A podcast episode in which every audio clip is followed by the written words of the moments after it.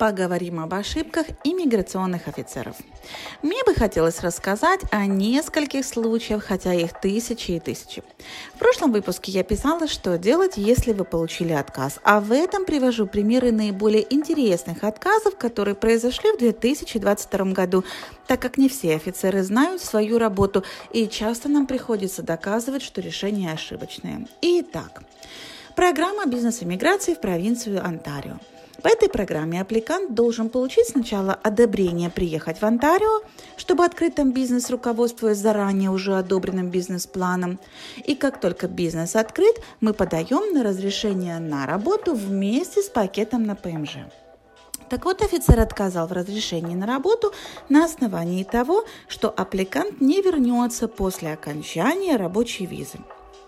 Решение отправлено на перерассмотрение, и недавно файл был переоткрыт заново другим офицером, наверное, более знающим. Гуманитарная программа. Офицер вынес отрицательное решение и отказал в гуманитарке, так как типа аппликант все равно никуда не уедет, ведь депортировать страну гражданства сейчас нельзя. Из-за войны и экономического коллапса стоит запрет на депортацию этих граждан в эту страну. И к тому же офицер обратил внимание на то, что аппликант имеет возможность в теории, обратите внимание, подать на другие программы ПМЖ.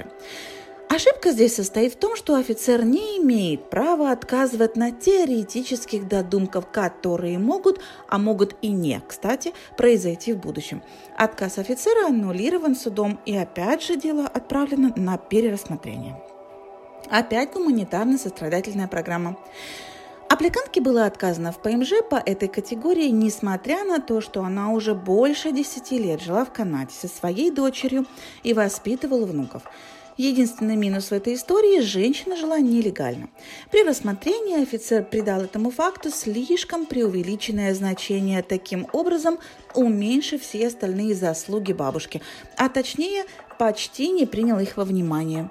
Дело отправилось в суд, так как все факторы должны рассматриваться одинаково, ведь таким образом определяется исход дела. Судья решение об отказе аннулировал. Гуманитарная программа. Она прожила в Канаде 26 лет, большую часть которых прожила нелегально, работая няней или уборщицей.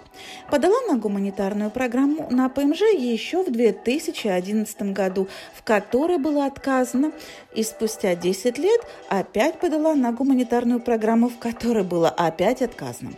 Офицер посчитал, что она легко может вернуться обратно, а ее пребывание в Канаде на протяжении 26 лет не является критическим фактором, так же, как и ее работа. Решение было отправлено в суд на обжалование, и судья решение офицера аннулировал, так как оно противоречит правилам гуманитарной программы. Отказ в учебной визе. Причина – семейные связи со страной исхода и в Канаде, а также цель поездки – Типа получения образования – не конечная цель поездки. Семья планировала ехать вместе, а главный аппликант планировал учиться на магистратуре по бизнес-администрированию, в то время как основная работа и образование были в сфере IT. Подали на апелляцию, дело выиграли. Офицер сделал выводы, не открывая ни одного сопроводительного документа. Гуманитарная программа. На маму возрастом 81 год – Семья отправила пакет документов на ПМЖ по гуманитарной программе на маму родом из России. Дочь гражданка Канады проживает в Канаде очень долго и очень тяжело болеет, ждет трансплантацию печени. Мама ее единственная поддержка, и они очень близки.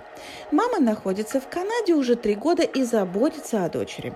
По каким-то странным причинам офицер посчитал, что гуманитарных факторов недостаточно, и в гуманитарной программе отказали. Специалисты подали на апелляцию и дело выиграли. Если вам нужна консультация по иммиграции, пожалуйста, отправьте нам имейл на info.skiimmigration.com. С уважением, Александра Мельникова, лицензированный канадский консультант по иммиграции.